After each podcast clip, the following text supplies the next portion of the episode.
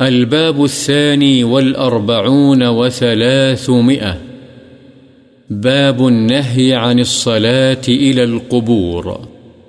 قبروں کی طرف منہ کر کے نماز پڑھنے کی ممانعت کا بیان.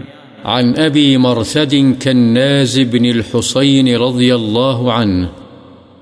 قال سمعت رسول الله صلى الله عليه وسلم يقول لا تصلوا إلى القبور ولا تجلسوا عليها.